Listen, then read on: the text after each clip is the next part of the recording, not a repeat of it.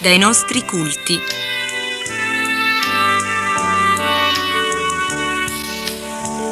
Registrazione di una riunione di culto da una comunità cristiana evangelica delle Assemblee di Dio in Italia.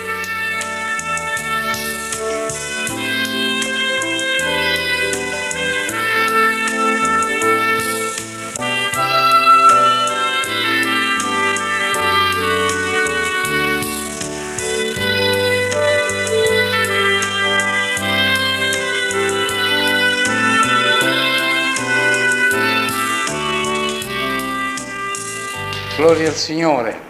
Signore, noi ti ringraziamo per la tua fedeltà. Ti ringraziamo perché ancora una volta siamo dinanzi a te e ti ringraziamo per le tue benedizioni, per la tua grazia il tuo aiuto. Ti ringraziamo perché eh, non è a noi, ma a te che noi vogliamo dare gloria, perché tu sei tutto per la nostra vita. Ti abbiamo conosciuto e per questo abbiamo visto un mutamento dentro di noi, perché incontrarti è stata l'esper- l'esperienza più preziosa della nostra esistenza. Ed ora stamane siamo venuti per ringraziarti, per esprimerti un culto di lode e di riconoscenza, per lodarti, sapendo che tu sei il nostro Signore, il nostro pastore e noi siamo parte del gregge del tuo popolo. Guidaci per lo Spirito tuo in questo culto e noi ti diamo la lode e la gloria nel nome di Gesù, benedetti in eterno. Iniziamo questo culto nel nome del nostro Signore Gesù Cristo. Cantico 431. Vogliamo allargare i nostri cuori all'adorazione, alla preghiera. Noi sappiamo una cosa, che Gesù è qui in mezzo a noi. Amen. Cantiamo questo cantico con tutto il nostro cuore. Cantico 431.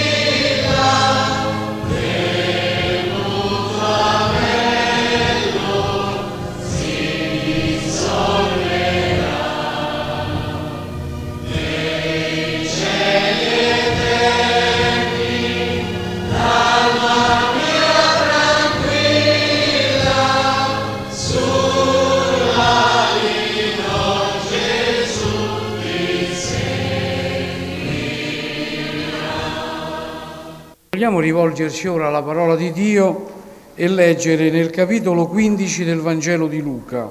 Leggeremo soltanto una parte, dal verso 11. Evangelo secondo Luca, capitolo 15, dal verso 11.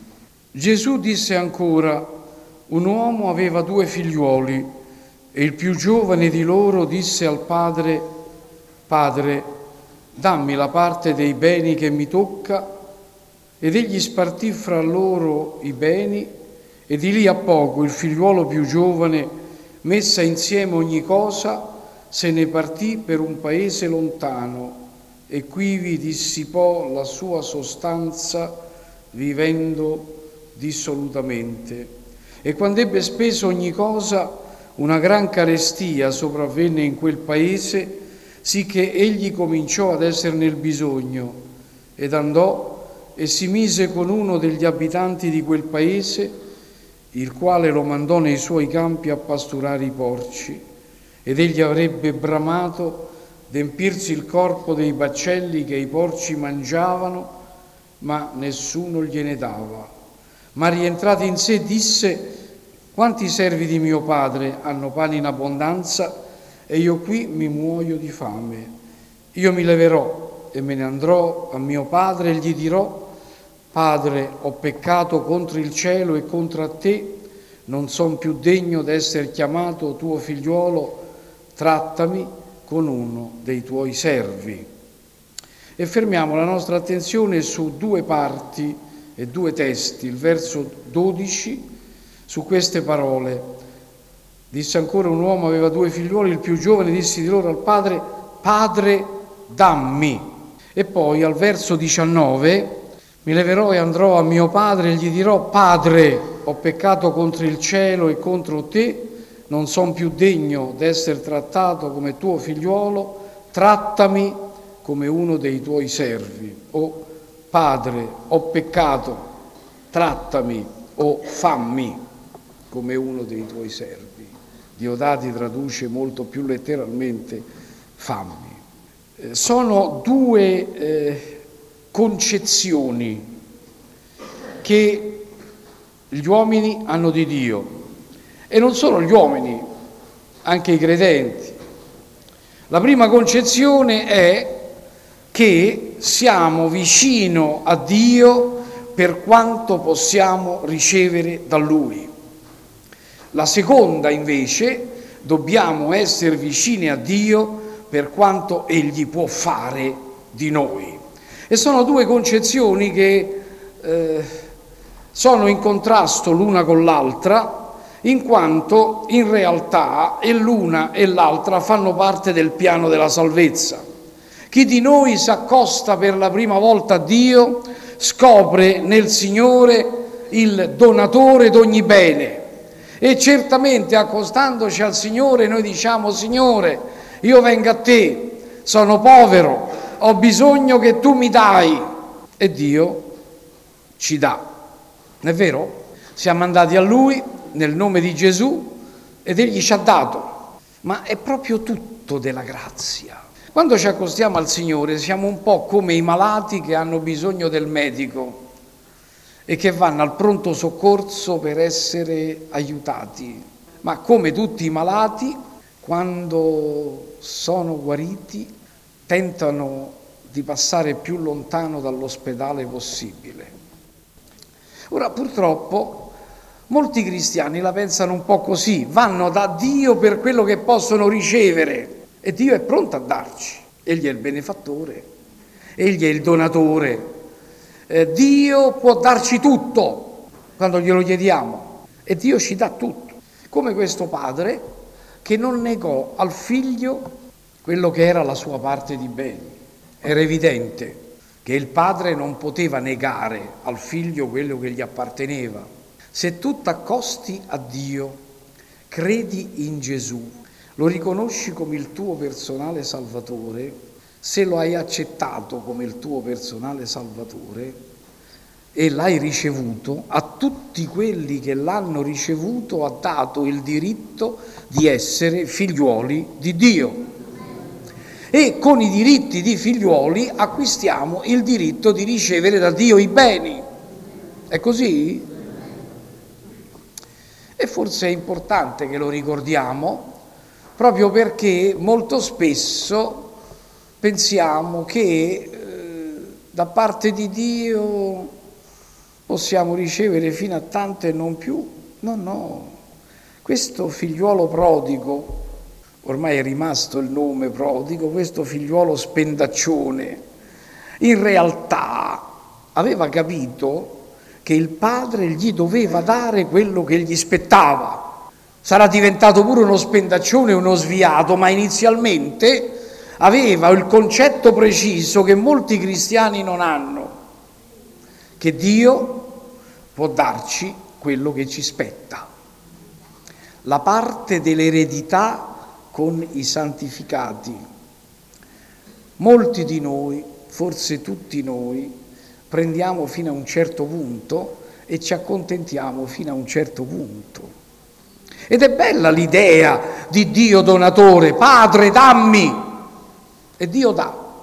Naturalmente quando Dio dà, con l'eredità che ci dà, ci dà anche la responsabilità. Certamente è noto a tutti che dei figli di ricchi hanno ricevuto in eredità tanti beni e finché questi beni sono stati sotto la tutela di un curatore sono stati al sicuro, ma il momento che questi eredi hanno preso il, i, loro, i beni dei loro genitori, in poco tempo li hanno dispersi ed è tutto finito. Perché? Perché ricevere i beni da Dio richiede il senso della responsabilità. Signore, aiutaci stamattina. E questo figlio spendaccione prodigo in realtà riceve i beni ma non li sa usare, o li usa male, o li usa per il proprio interesse, o li usa per goderne e farne godere in modo non giusto. E questo è il concetto sbagliato. C'è un concetto consolatorio del Vangelo, Dio che dà. E quando ci raduniamo insieme ricordiamo che Dio dà, ma questo giovane deve fare una triste esperienza, perché ha capito soltanto una parte del piano del Padre per la sua vita. Ha capito soltanto che Dio può dargli che il padre può dargli, ma non ha capito che il padre può fare qualcosa di più per lui. Cioè è stato tanto attaccato al dono che ha dimenticato il donatore. La gente si è fermata al padre dammi e godono. Ma poi la loro vita, l'esperienza del figlio al prodigo la conosciamo tutti, è un'esperienza triste, è un'esperienza che speriamo nessun cristiano faccia mai. D'altra parte, allo stesso modo, c'era quell'altro fratello maggiore che stava ancora peggio conciato di questo, perché mentre questo chiede la parte dei beni e la gode, la gode male, perde con responsabilità tutto quello che Dio gli ha dato, lo perde perché non ha nessuna responsabilità, l'altro non chiede nulla, non riceve nulla, non capisce nulla, rimane nell'ambito della casa e non ha afferrato assolutamente nulla. Se io dovessi fare la scelta, preferirei più il figlio prodigo che si ravvede a il fratello maggiore che invece non riesce a ravvedersi. Per ognuno che si ravvede c'è la possibilità di vedere l'opera di Dio appieno. E fratello mio, ma noi non siamo figliuoli prodighi e non lo siamo soltanto perché Dio ci ha tenuto la mano in testa e ci ha dato un pochettino, poco poco di saggezza per non ritornare dove stavamo, ma c'è gente che ci sta ritornando purtroppo. Ritorna in sé, perde tutto quello che ha, capisce che il Padre gli ha dato dei doni magnifici che lui ha sperperato e si affida all'amore del Padre. È importante, eh? Ricorda che se il dono finisce, l'amore del Padre non finisce mai. È importante, eh? Possono finire tutti i doni, ma l'amore di Dio è eterno, egli che è amore perfetto è pronto ad accettarci se torniamo a Lui. Consacrarci a Dio è un passo che noi dobbiamo fare ogni giorno, perché tanto più ci ravvediamo, tanto più ci consacriamo, tanto più permettiamo a Dio di operare nella nostra vita, tanto più Egli può fare qualcosa noi, per noi. Ma il secondo passo di questo figlio che ha perduto tutto e che aveva fondato tutta la sua esperienza su padre dammi, è invece più importante. Torna e dice, padre, ho peccato, fammi. È importante. Intanto quel padre ho peccato è impegnativo. C'è un'idea molto generica nel mondo cristiano e in certi ambienti del mondo pentecostale che noi non pecchiamo. Se diciamo di non aver peccato, noi facciamo Dio bugiardo e la verità non è in noi. Ma se confessiamo i nostri peccati, Dio è fedele e giusto da rimetterci i nostri peccati e purificarci da ogni iniquità. Lo dice Giovanni, fedele sempre. Ma soprattutto scopre un fatto, Padre, fammi un tuo servitore. Cioè, in altre parole, al di là del dono che tu mi hai dato, io Padre scopro che tu devi compire ancora un'opera per farmi tuo servo. Addirittura sembrerebbe dire come l'ultimo dei tuoi servi, che aveva scoperto. Aveva scoperto che accanto al concetto consolatorio dell'Evangelo c'è un concetto di servizio a Dio. È importante. Perché quel giovane perdette tutto e dissipò tutto? perché non era stato capace di amministrare i beni che il padre gli aveva dato. È importante. Come mai tanti ricchi sfondati fanno bancarotta fraudolenta e tanti poveri continuano a vivere senza debiti? È una questione d'amministrazione, vero? Come fanno i fratelli e le sorelle che vivono di pensione sociale a vivere, eppure se voi domandate loro sono gli unici che non hanno debiti, perché sanno amministrarsi.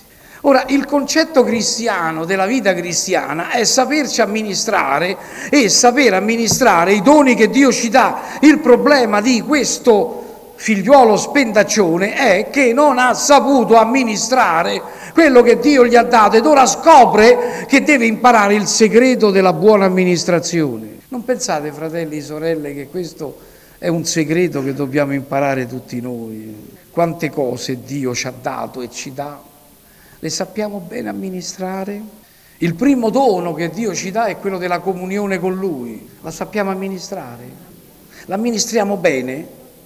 O lo utilizziamo soltanto quando fino a un certo punto ci occorre e poi non, quando non ci occorre più non siamo più alla ricerca di questo rapporto? Signore aiutaci. Saper amministrare la comunione con Dio è un mezzo speciale per essere servitori di Dio. Il rapporto fra servitore e Signore è fondato su un rapporto di comunicazione. Che servo sei se il tuo Signore non può comunicare con te? Viviamo in un mondo quando ormai è tutto quanto molto piatto, ma se voi domandate a quelli che sono stati domestici, scusate, di grandi signori, avrete letto, avrete visto, avrete ascoltato che questi signori suonavano il, il campanello e immediatamente il servo accorreva. Cioè esisteva un rapporto di comunicazione che non era il grido, era solo un segnale che il servitore conosceva bene. Conosciamo noi il segnale di Dio che ci chiama ad andare accanto a Lui? O abbiamo bisogno che Egli ci scuota, che Egli venga e ci rimproveri perché noi possiamo ascoltare la Sua voce ed ubbidire? Al suono, un solo suono del campanello, il servo corre per dire desideri? Siamo noi disponibili così?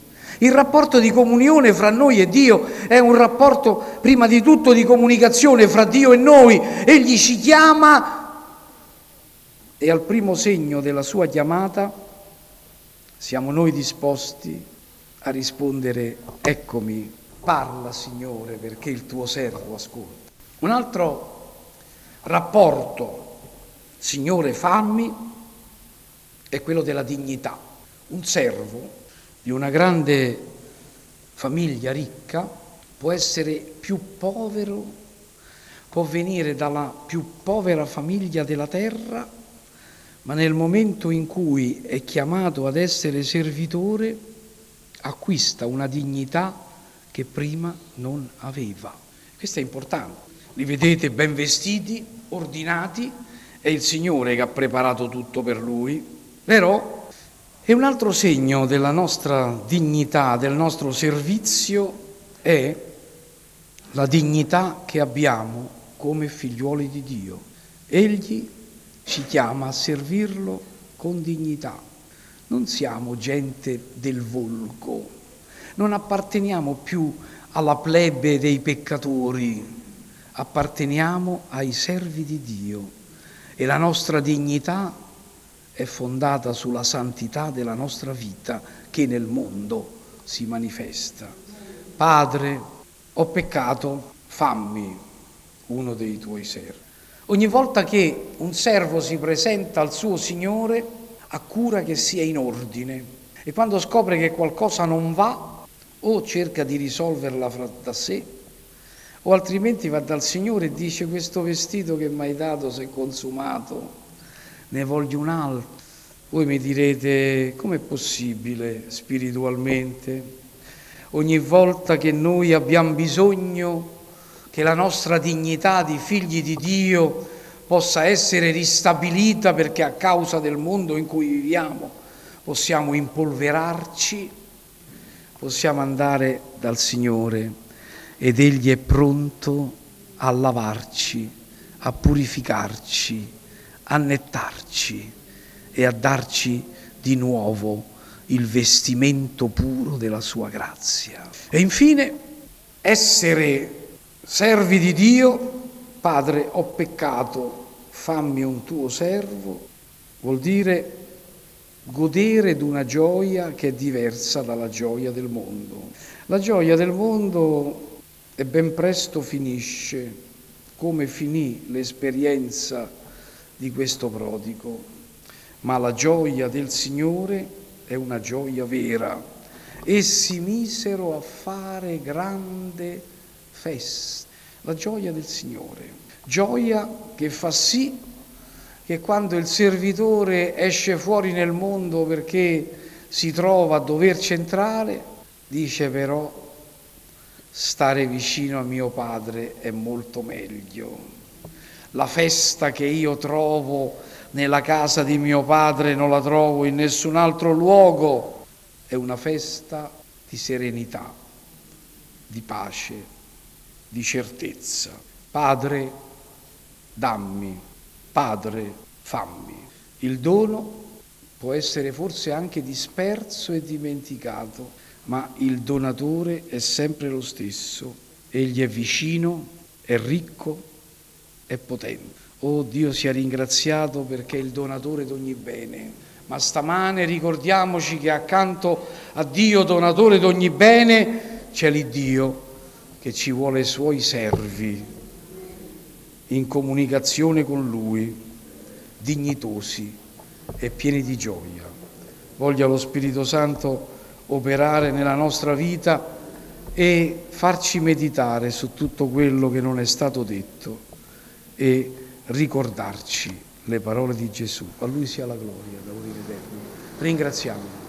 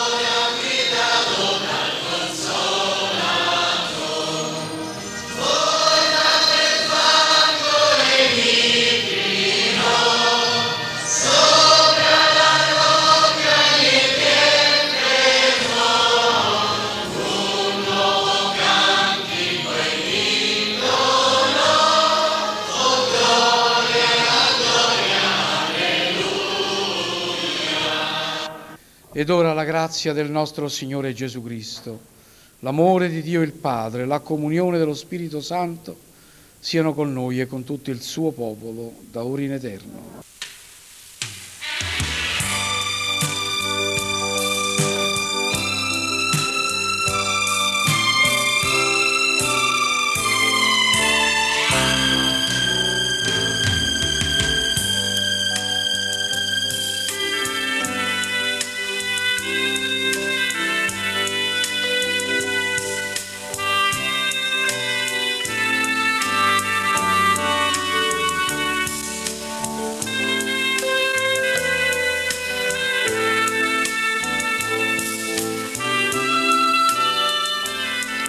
Abbiamo trasmesso dai nostri culti, registrazione di una riunione di culto da una comunità cristiana evangelica delle Assemblee di Dio in Italia.